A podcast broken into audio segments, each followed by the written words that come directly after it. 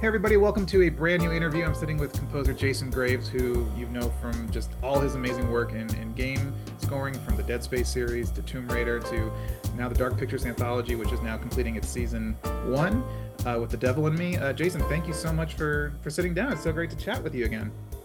Happy to be here, man. It's been a while. It's been a while. But we can catch up. We can totally catch up.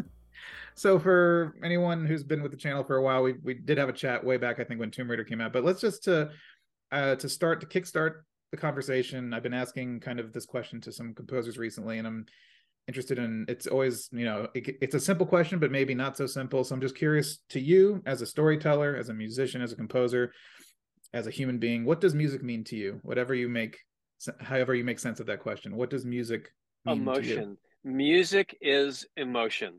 That's what it means to me.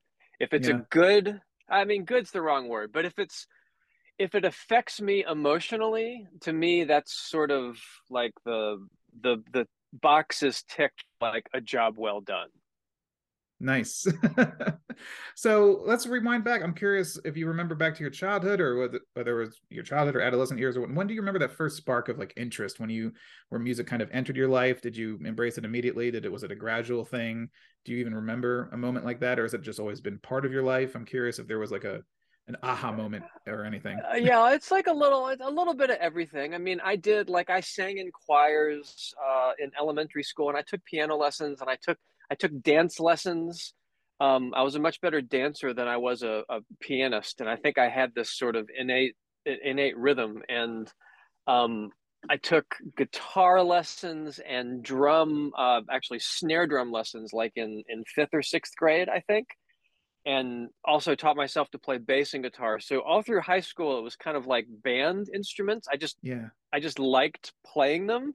Um, guitars, guitar, keyboards, drums. I sang in the choir at school as well, and then majored in music. But I think the the really big aha moment for me, retroactively, was when I saw um, E.T., which oh. was like what 82 or something. I mean, a long time ago yeah but the i mean the music was great right i love the score the score is amazing but it's the the lack of dialogue in the first what five or eight minutes and the last five or eight minutes of music um and so much action happens and the music just like takes you on that emotional journey the whole time it was the first time i really noticed music mm. i think because there wasn't any dialogue i was like john williams right he did like star wars and stuff too and then fast forward through me doing all those lessons and stuff, and then Jurassic Park in what, like 93? I think 93. Yeah, yeah, 93. Yeah, yeah. So more or less like 10 years later.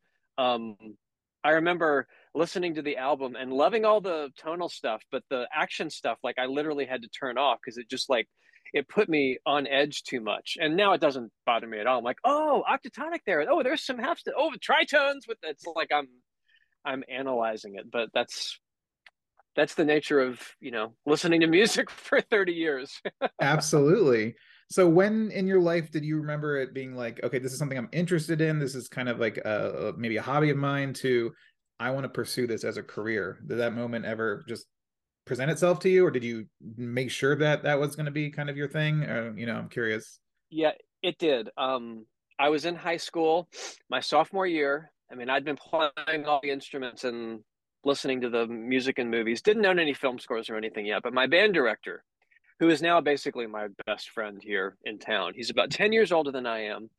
And he played in a band. He still plays, uh, but he brought his brand new at the time U20 keyboard into the band room. He's like the cool band director who Monday mornings would talk about, you know, the gig that they had and like, you know, just like make jokes and things. So he brought in yeah. his keyboard and he didn't even say anything, but he just sort of up his finger and played piano. And I was like, oh, cool, it's piano button. And he played strings, bum, bum, bum, bum, bum, bum, bum, bum, bum. And I was like, whoa. And then he played a harpsichord. He played a drum set. And it was like hearing all those sounds coming out of that one keyboard was like the tunnel vision, angels singing, clouds parting. Like, I don't know what that is, but I want to do that. Like, there's music there and it's yeah. So yeah. I didn't even realize I was wearing my Juno 106 shirt. But yeah, so I love synthesizers uh, amongst many other things. But that was the defining moment for me. Absolutely. So I know you um uh you know you went to to school for for composition and you studied under some some pretty awesome uh you know well-known composers jerry goldsmith elmer bernstein christopher young. What were those years like and what were you absorbing from kind of those titans of the industry? And uh were you how did you kind of get your foot in the door when you into i guess after school? S- school was part of it because I I did some work um, with Elmer Bernstein and I did some work with Christopher Young after school only because I had their uh, you know their phone number. Um, yeah. So that was definitely part of it. Uh, but getting, I mean, anybody who was anybody in the mid 90s i got to meet them and or we even took let you know had classes with them or i got to do like some private lessons with them and it's anyone from i mean david raksin taught a class maurice jarre was there I mean, wow. all these composers that obviously it's 30 years ago, so a lot of them have have passed on. And at the time, I think I realized it was just as big of a deal as I realize it is now. It was just yeah. like, oh my gosh, I'm sitting here listening to Maurice Jarre talk about uh, whatever, um, or Christopher Young, or Jerry Goldsmith, or Elmer Bernstein. Um, and they're just dudes. I think that's the biggest thing. They're just guys and they'll talk yeah. about music but then they'll talk about you know whatever uh, other things what they are eating for lunch or how bad the traffic was or um you know some other friend that they you know oh, something or other something other tommy tommy tommy oh they're talking about thomas newman. I'm like yeah of course tommy. Johnny johnny johnny they're talking about john williams. I realize now that um and i'm not comparing myself to those guys at all but my friends now in the game industry, especially, but also in film and TV, I know them by their first names, and there's some pretty big names, but to me, they're just friends because I knew right. them 15 or 20 years ago, and that's how these guys were. They were just a little, a little further along in age, experience, and talent than I am, but it's just, it's just guys who love music and uh, enjoy hanging out with each other, really, more than anything else. Absolutely. So, uh, talk to me about because you're of course, you, are known for your your game scores, and if you look at your filmography or gameography, you have a lot. Gameography. you have your the bulk of your career is is in video games. Was that a conscious decision yep. from the start? What what made you get into video games? What made you stay in video games? And uh, is there any desire to kind of branch out more into film and TV, or is it just and which you have you do work in that as well, but if, if the core focus of your career is games, so I'm curious what the the appeal is to you and why do you love love it so much? I think the bottom line is I love writing music, and the more I can write music that is sort of directly inspired by whatever it is I'm working on, um, a game, a film, a trailer, a TV show, uh, that's w- without too much outside interference which is why we're leaning into games already, sort of the way I'm talking, where all the TV stuff that I've done has been um, kind of a an additional music composer. So I'm not even the lead composer. I'm working with like Brian Tyler or Keith Powers, but it's basically like the music needs to sound like this, right? And you you sort of just you know fill in the gaps basically. Um, even even with film to a certain extent, I did some additional music um, on Prey, uh, with Sarah this year that yeah. came out, Sarah Schachner. And Sarah had a very specific idea of the way the score should sound. Um, but all of that, there was also just a lot of boundaries and a lot of, um, you know, rewrites, rewrites, rewrites. It's the nature of film. Yes. Where with TV, it's like, we need the next 20 minutes of music in the next four days. so you kind of have these opposite uh, poles of deadlines. And with games, it's sort of like, we're doing something we need two or three hours of music in the next two years. So just the the fluid nature of the schedule and the deadlines in games is a lot more relaxing and um, a lot less repetition in terms of turning over new cuts new versions new edits new everything that you have to do with all the other things. And you get um, i mean there's you know an hour or two of cinematics in some of these games. So you're kind of yeah dipping your beak in both pools where you're getting to do the interactive thing, but you're also getting to score the picture. I mean, yeah. yeah. I love talking to game composers because their perspective on things. It's it's I mean that's an um, amazing perspective there because I talked to like Inon Zur and who's kind of focused in games as well, and you know, uh, just kind of saying the similar things to you, is just the kind of a little bit more freedom, uh, kind of letting your music, writing a lot of music, especially depending on the game. But you mentioned yeah. also cinematics. Let's jump into something cinematic, which is the Dark Pictures anthology, which I absolutely oh, love. And uh, you know, I, I remember when Until Dawn came out from Supermassive Games, and it was like an interactive film on in a sense, and uh, you know, with mocap performances from you know actual well-known actors and stuff like that. You know, Rami Malek was in there, and some other actors that you you'll recognize, and same with the the Dark Pictures anthology. And I love the idea of taking because uh, I think it's starting to come back a little bit more, kind of that horror anthology idea. I know American Horror Story was kind of you know kind of big a few years you know when it started, but you look back at like Alfred Hitchcock Presents and you know Tales from the Crypt and it's kind of embedded Elvira, in, Mistress of the yeah, like Twilight Zone, all these things yep, were just yep. kind of anthology horror things. And now with gaming, you're able, we're able to do that. So season one just concluded. But uh talk to me, I guess let's go back a little back to Until Dawn and when you worked on that on that game, what was it like working on that game that was kind of scripted, kind of not, with so many different uh you know paths that a player could take? Was it a, a nightmare for you to kind of find a narrative and, and score it? Or was it kind of easy to once you kind of threaded everything through and kind of created i'm curious what the, the process was for creating a score for a game like that.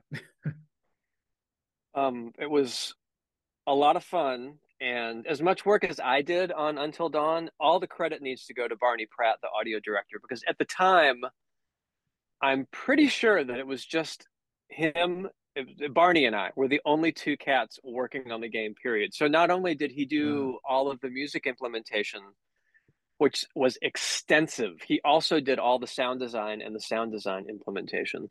Ooh, um, wow. I think there were, you know, two or three hours of music. I, I can't quite remember, but I do remember that the in game score was like 12 hours long because uh, the music was was written um, it's like there's so many different ways to put music into games but for until dawn because it was so linear cinematically driven by choose your own adventure style things um, i had to i didn't have to. The idea was what barney and i came up with was first of all every instrument that i'm writing for you're getting on a separate stem and I hmm. always write. Um, that was an orchestral score mostly, and I always do my orchestra. I mean, even in my template over here, it's like piccolo flute is at the top and double basses are at the bottom, and the the brass is in the middle with the French horns above the trump. I have it laid out like a classical score, and that's the way I gave him the stems. So he would have first violin, second violin, viola, cello, bass with independent stems. Any synths, like everything's on its own. So we're talking, you know, 35 or 40 independent stems like per cue and that gave him the flexibility to sort of like take stuff apart and manipulate things like in different combinations. And i overrode all of the cues. So you never really hear like everything playing in the game because yeah. it would sort of be like too much music.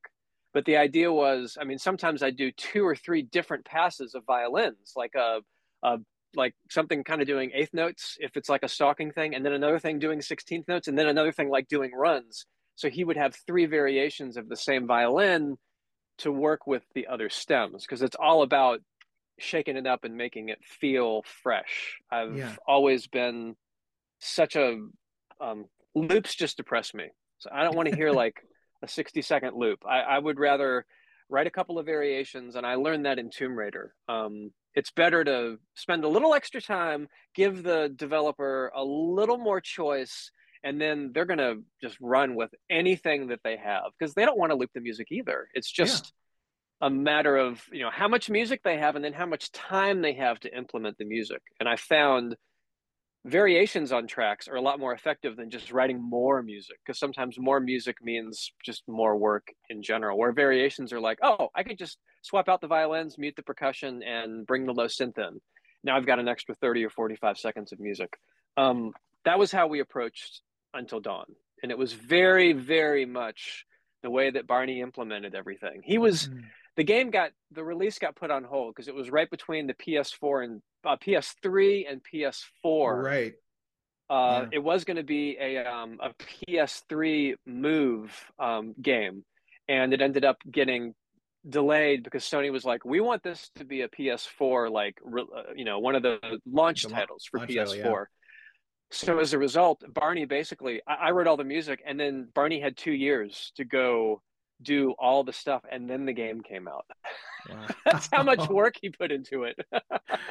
wow, that's amazing. So yeah, I mean, the, in the final, yeah, the final uh, uh, result was just fantastic and it was thrilling. And I remember, you know, just playing it. I was actually, you know, getting scared and trying to make sure your, you know, your characters survive and make sure your every choice matters. And so fast forward to Dark Pictures Anthology, which is a little bit more of an ambitious thing where it's like, okay, now we're gonna do a little bit shorter games, more condensed, but like still beefy enough. And you know, it still will take some time, but and do multiple multiple of them across, you know, a period of time and call it a, an anthology, a, a season essentially. So, what did you learn from Until Dawn that was able to be applied here, or was this a completely different tactic or approach that needed to be had? Yeah, it was sort of like Until Dawn was the starting point, but as soon as we jumped in to Man of Medan, um, Until Dawn was I talk with my hands, I can't help it, but Un- Until Dawn was like this very long like multi-layered sort of experience. And if you take yeah. Until Dawn and go to uh, any of the dark pictures, it kind of goes like this. So the gameplay is shorter, but the depth of the gameplay is is a lot deeper. There's like, right. I mean, so many different variations, uh, so many different death variations, so many different story variations. So it was really just a matter of doing m- more of the the same thing that I did in Until Dawn. However, I found the um, super dense music that you would never listen to was sort of starting to wear on me a little bit. And mm. I suggested to Barney, I think maybe for House of Ashes, um, because he would come there, they'd come back with like, oh, this one cue, you know, in these the second 32 bars, could we get an extra sound that does this or does that? And I would I would give it to him.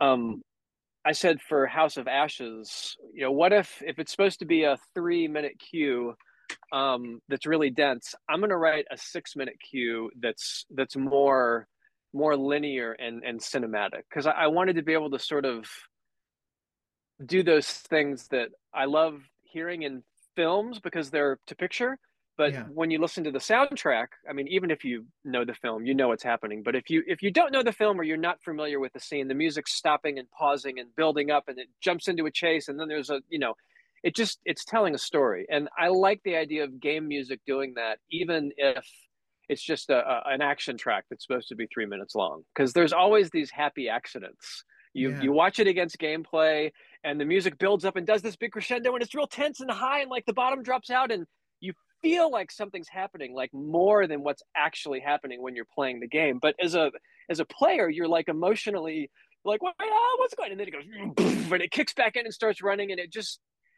it makes such a difference as opposed to it just you know kind of yeah. doing its thing for for two minutes um, i was able to do that that sort of peaks and valleys like linear storytelling um, a lot easier if I just thin, literally just did this and kind of thinned everything out, but I was still giving the Supermassive the same amount of uh, like music to use. It was just easier for everybody, honestly, because um, there was more of a story there. They didn't have to like carve it out. It wasn't this giant block of sound. They could sort of choose moments.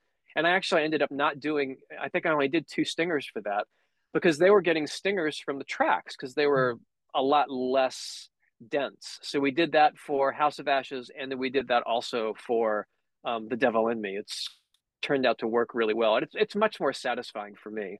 So yeah. if you listen, like to the soundtrack, those tracks are a lot longer than they were for the soundtrack for like well. I think that I built the tracks for the first two games, so they're probably about the same length. But I had to spend a week on Man of Medan and um, little hope like doing this and trying to eke kind of a soundtrack experience for the OST where the last two games in the anthology are literally just a selection of cues that I mm. sent to the developer. all I did was master them here in the studio. I didn't change anything. So what you hear on those soundtracks is literally what I sent them, which is why they're all longer. They're like four to seven minutes or something. I don't remember. Wow, that's that's super yeah. interesting. I'm curious. Uh, so let's talk about the the stories, the the, the how you're writing to the narrative, and I'm curious, how do you write to a narrative like this? Uh, what is exactly the starting point? Where does like I guess the first note come from? What is the your your your kind of origin start? And like, do you are you looking? Is there a script to look at? Are you looking at any kind of uh, early concept art? Are you trying to come up with ideas and themes and tones and atmospheres or are you just immediately given chunks of gameplay to start working around with? I'm curious kind of where the starting point is. All those things. Yeah it's like um the interesting thing about the dark pictures we did four games in four years. Yeah that's crazy. Which is kind of amazing. And yeah even every time it started slightly different. So sometimes there'd be gameplay to look at. There's always a script. Uh, by the time I get the script, it's already been changed five times. So I don't really read the script. Um, yeah. I always have a talk with the uh, the creative director or the, the producer, um, Will Byles, or any of those guys over at Supermassive. I know all of them now, and they're just amazingly fun people to work with. Um, you know, lots of concept art um, I kind of get the presentation that you know maybe the developer would give like to the publisher, sort of the show and tell about what it's all going to be, and um, I, lots of conversations with Barney. And I, I keep mentioning him, but I've known Barney. We've been working together for like eleven or twelve years now. Yeah, and it, it's like I understand what he wants when he's trying to explain something, but he also understands what what I mean when I'm trying to explain something. It's that like any director, film composer, long term relationship. So usually it starts with just emotions in general, but also setting has a lot to do with it for me.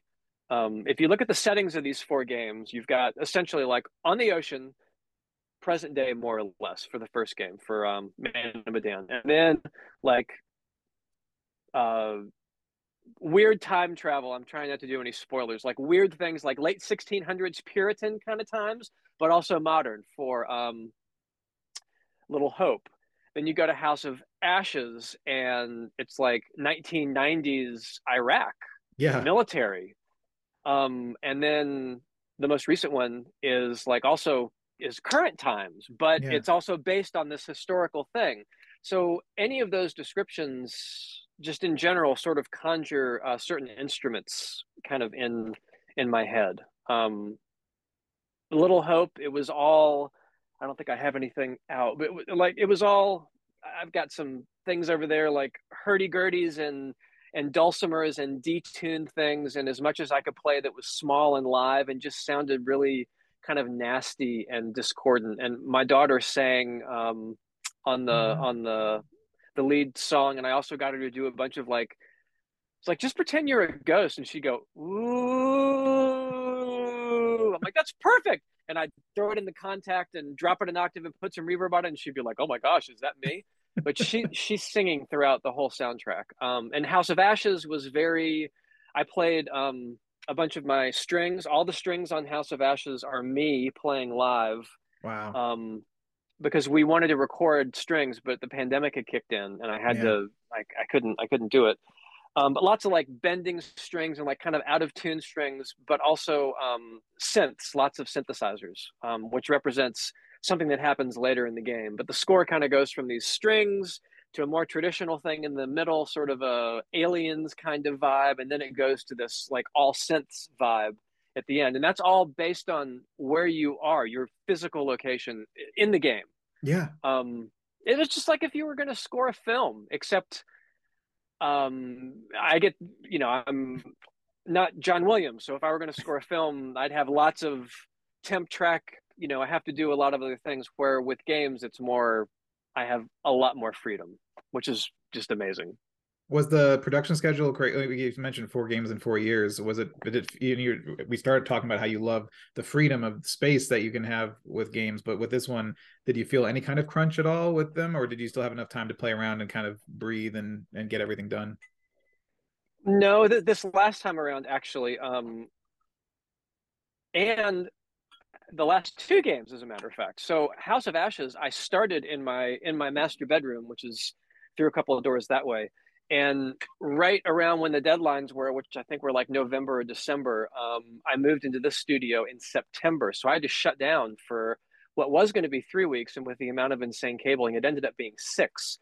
So they were waiting on me because I just I couldn't physically work. Um, but they were very patient and great. I jumped right in and we were in we ended up getting what I think was the the best score because I kind of had both studios to work from and I mixed all the final cues in here.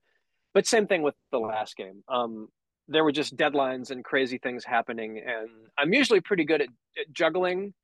Yeah. I'll just okay, today I'm doing, you know, um, whatever it was during um, the devil in me I'm doing Devil in Me today, and I'm going to do like two or three or four minutes of music or a cue. And then tomorrow I'm doing this other thing, and then I'm doing this thing. And there was just was a little bit of a crazy year the last couple of years because the pandemic.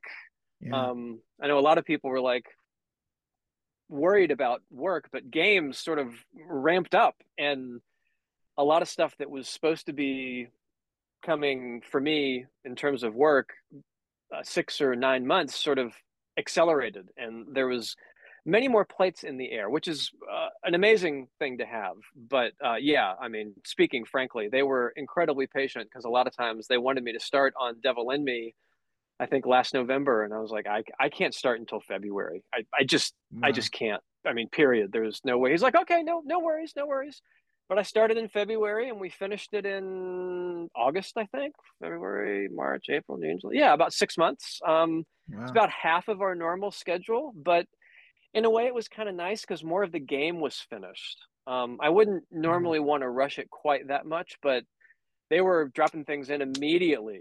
And I was kind of working consistently, where normally it's over a year or a year and a half, and we sort of check in like every couple of months. I'll do something else back and forth. This was like more consistent, which was good because I was was kind of trying to figure out how to nail the tone of this last one because it's it's different. Um, did you get did you get any particular sort of vibe from from the music. I don't know if you've heard the music on its own as opposed to just in the game. I've been li- I've been listening to the soundtrack, um, but mm. I have I haven't played the game yet, which I tried not to listen. I always like to hear it in context first, so I didn't. Yeah, sure. Ex- I haven't fully explored the album yet, but um, I do intend on uh diving into it once I, I get some time. But um, but yeah. So what were you trying to do differently that the other ones uh that the other ones had? Well, it's like so if you see the trailer, there's there's no spoilers here. The yeah. the the plot of the game is that a person has recreated this murder house from H.H. H. Holmes from like the late 1800s or inherited. I guess they inherited a recreated murder house that's like these interesting things that happen within the walls and a film crew goes to shoot like a kind of documentary there um, but i loved the the idea, the origin of H.H. H. Holmes in general, being in the mm. the 1800s, and uh, we were trying to go for like a like a noir kind of 50s style with the music.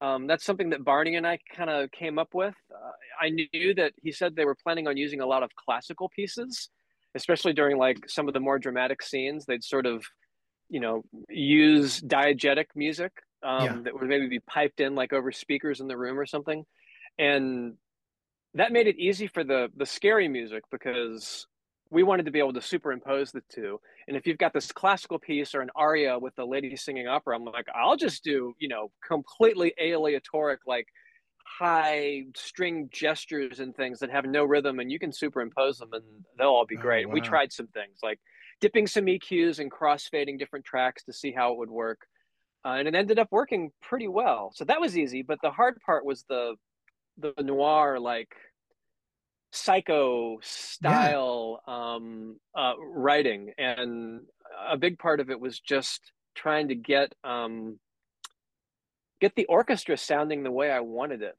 Um, I wanted something really up close and sort of in your face and present, but again this was still during lockdown so we we couldn't record in anything so i had to use you know my strings and my instruments and sort of augment them with some of my own um, custom samples but it's hard if you're talking about virtual orchestra even with me playing some live stuff on top the reverb's usually what makes it like sells it as a real orchestra right because you get that yeah. big space and that sense right. of a scoring stage but i didn't want that so a lot of it um, like even from the very first track just the real dugum dum dugum dum like the real insistent like super dry super sharp staccato strings that took a long time to kind of dial in the, the way I wanted because it, it's a combination of me playing strings and some like very close mics of my own um, my own orchestra samples.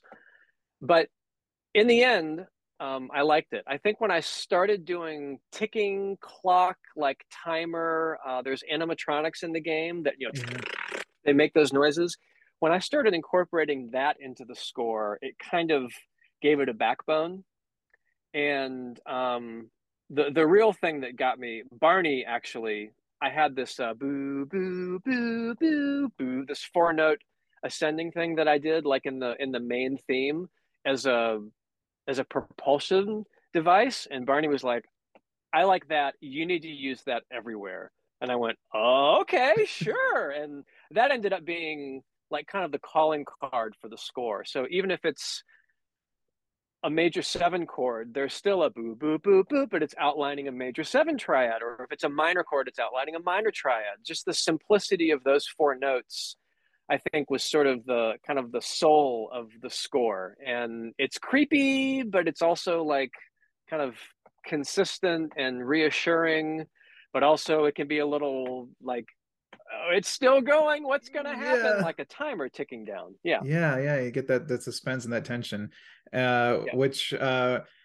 I'm curious about. I was I want to talk to game composers about what I call oh shit moments, where it's like where the music is kind of telling you something's going to happen, and yeah. maybe it doesn't really happen as much in more of a little linear thing like Dark Dark uh, Dark Pictures Anthology, which is kind of a little bit more focus and pushing the player in a certain direction. But um, open world games, um, you always have the something you trigger and the music comes in. Is there is there kind of a secret to you that you found out to making like the great music that really just kind of instills fear and like tension and dread in somebody?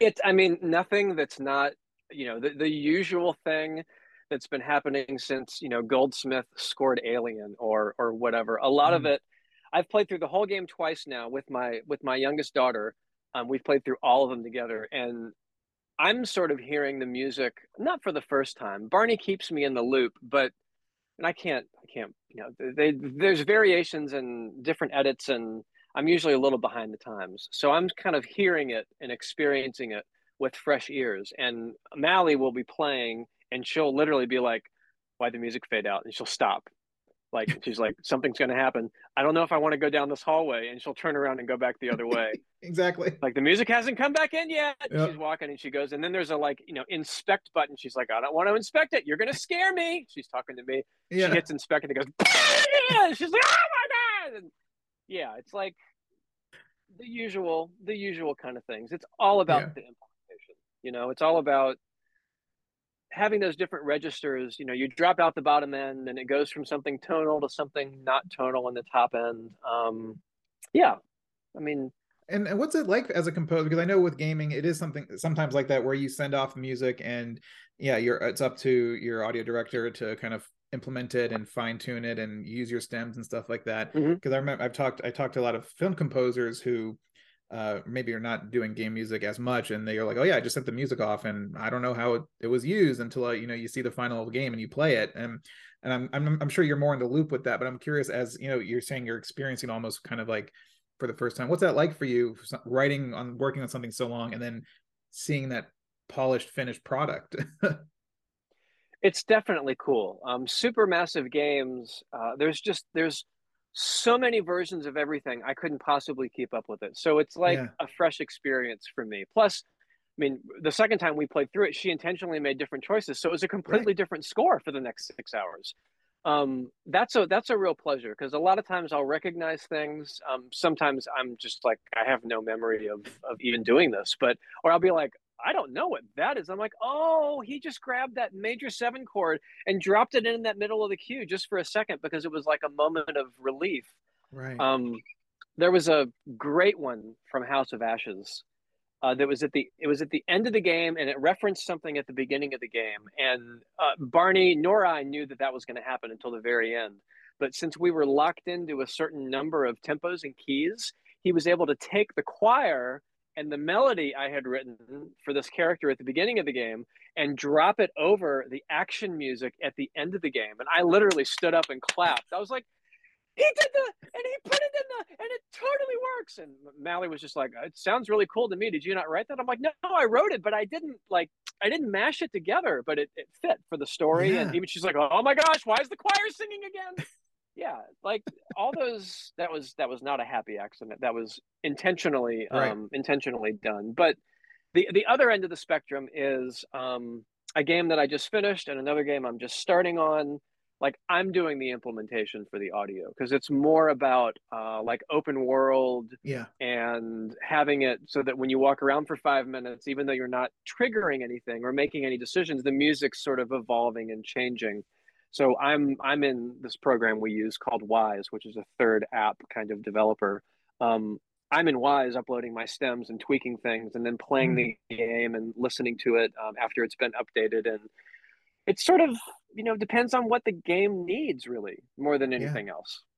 It's so fascinating. I mean i just there's so many options and so many paths and i think game development is super interesting. And of course it's the you know the biggest uh you know the biggest industry you know in terms of like people playing in terms of gross you know income and everything i mean outpacing yep. film and music and tv combined it's kind of crazy I mean, you see like a game like Call of Duty come out and make like a billion dollars in 10 days. And it's just like, I know, or you see, you know, a game like, you know, selling a million copies so quickly. But um, so I'm talking about kind of the future, the, the new things in gaming. VR is definitely making its splash and everybody's kind of really investing in it. And of course, Dark Pictures is doing for PSVR 2 uh, Switchback VR, which you're composing the score as well, coming out in February. So I'm curious, what your take? What is your take on VR? What's what's it like composing for VR, and where are we on the timeline to kind of maybe have wider implementation and wider accessibility where the you know the gear isn't so expensive and you know bulky yeah. yep it's it's all about how much the gear costs you know until yeah. until it can be something that is um relatively inexpensive as an add-on to an existing game box whatever the platform is there's that's that's the tiniest door that you have to try to get people to walk through um I haven't updated my VR rig since I did Moss Book One, which was like three years ago, I think. Um, yeah. But I have done a bunch of VR games, and um, like games like Moss and Moss Book Two just came out earlier this year. Uh, that has nothing. VR has nothing to do with the music. It's a very story-driven game, and I just they just they just let me write like whatever I think. Like I'm just want to write like beautiful melodies and like do jazz harmonies and like make it kind of Celticy. And they're like, okay, fine. However, something like Switchback, um, because of uh, your your I don't know how much I'm allowed to say. I won't say anything. Um, sure, so with with Switchback though, um, like there was a lot of specific directives from Barney, like don't do a lot of you know high end um like things like tinkles or like we reverb delays and stuff up here because you're in VR and when you're looking around the idea is you're getting clues from the audio so if the source is coming from over here you can you can listen to it and the music is usually just it's like you're wearing headphones so no matter yeah. where you turn your head the music is kind of seated and we we made clear choices to keep the music sort of carved out mm. from the spaces that you would be getting audio cues from from the game. So but the switchback is a yeah. lot busier. It's like a lot busier. There's a lot more going on, and the sound design's a lot more over the top. Where Moss was very kind of grounded and I mean magical, but a lot more open in the soundscape. Absolutely. So, um, as to as we kind of wrap up a bit, I'm curious. You know, you've been working in this industry for, I mean, most most of your career, and I'm curious, what has changed the most since you started and where do you think it's going you know gaming has kind of been in the news recently a lot especially because a lot of mergers the activision stuff uh, crunch culture and stuff like that and and of course it's just booming i mean nintendo all playstation xbox we're all just i mean creating the most amazing content too i mean just uh, stories that are just so immersive and yep. and some of the best storytelling that on you know visual storytelling can do so i'm curious where do you think it's going what has changed and where do you think the industry is going. So one uh, one of the first games I did, what was it called? It was like the Light of the Force or the something. It was a Star Wars, a licensed Star Wars game for Nintendo DS, and there were like four or five of us on the title. But I had to take the end cue, whatever it is from Star Wars when they're doing the Death Star run. I had to take that and adapt it for two sine waves and a white noise generator. um, that was one of my first games. So talk about limitations. It's literally yeah. like the 8-bit Mario, everything, Donkey Kong, those limitations.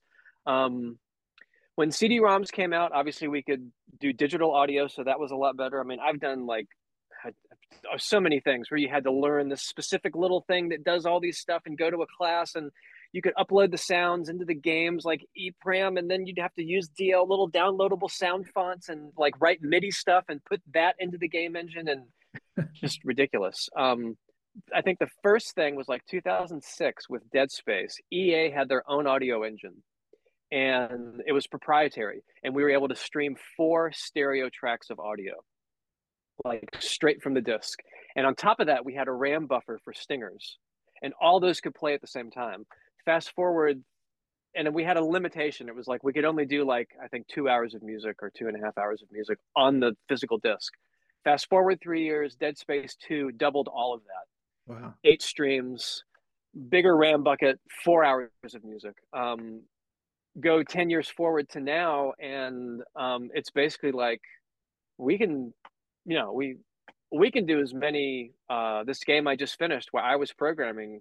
I said well how many you know this one cue that's doing these eight different chunks of music and randomly going back before it how many stems can we do? Said, well how many stems do you want to do? It's like well I, I mean if i'm having them randomly mute like a third of the stems each time i mean maybe six or eight would that be enough? Oh i, I thought you wanted like 20 i'm like no 20 is way too much work.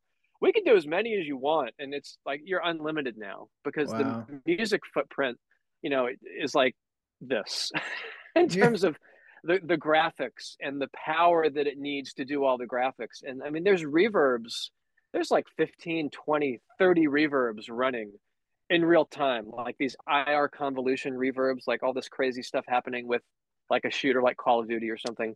Yeah. It's just insane. So really the limitation is the physical human ability to put the stuff into the game. Right. Um, and that's that's a great limitation to have. We're no longer limited by technology.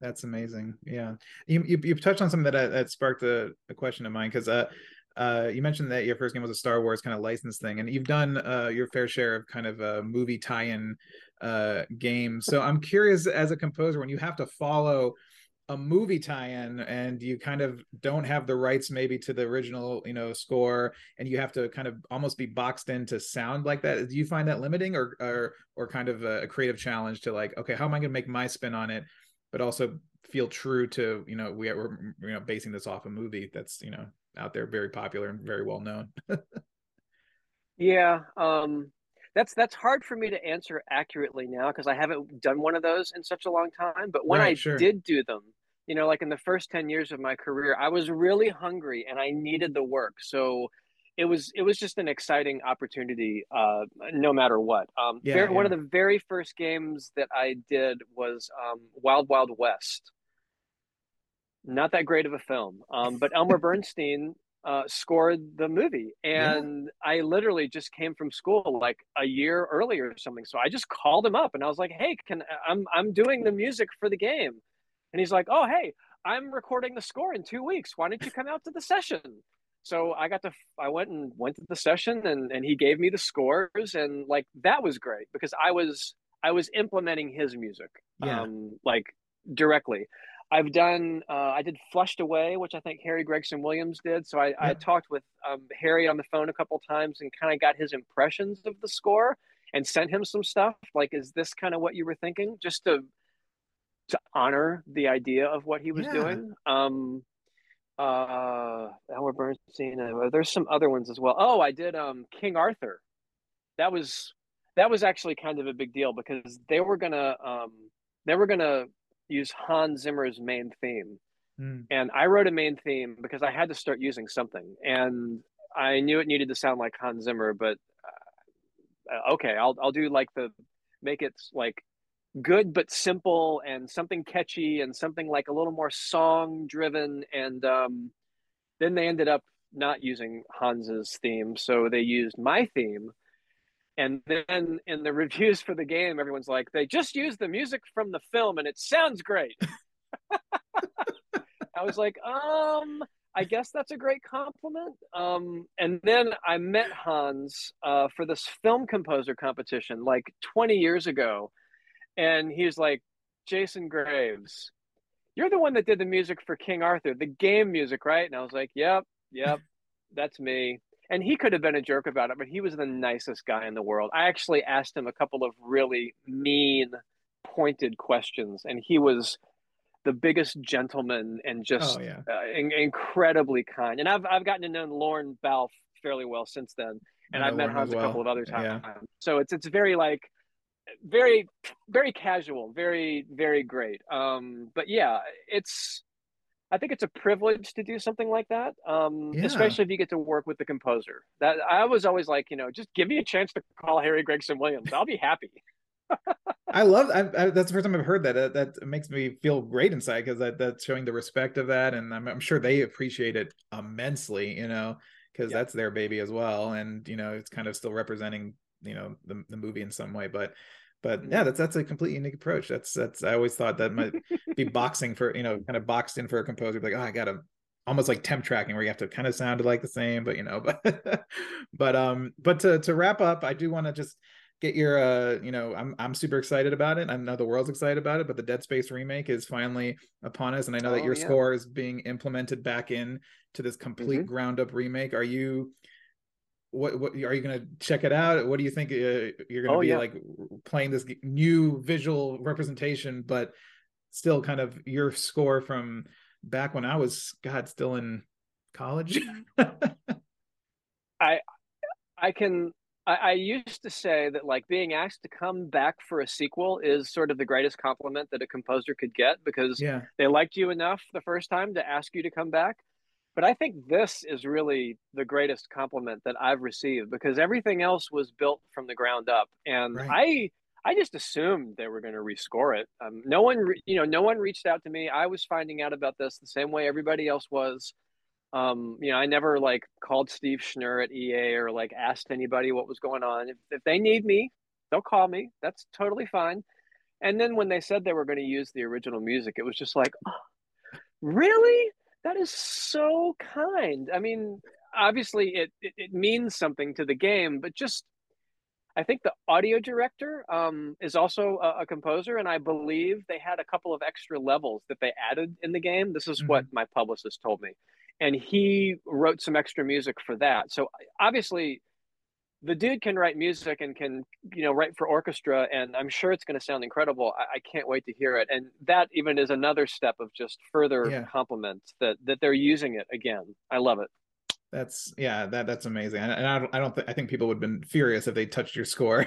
so because it's so oh god it's so well done and the entire your entire work on the dead space series is just fantastic so uh, i'm excited oh, well, to thank you thank you excited to dive back that back into that. Um but uh jason thank you so much for your time this evening and for sitting down and chatting and it's always a pleasure to, to, to pick your brain and, and thank you for all your insight. So thanks so much. You got it. You're very welcome. Thanks for all the great questions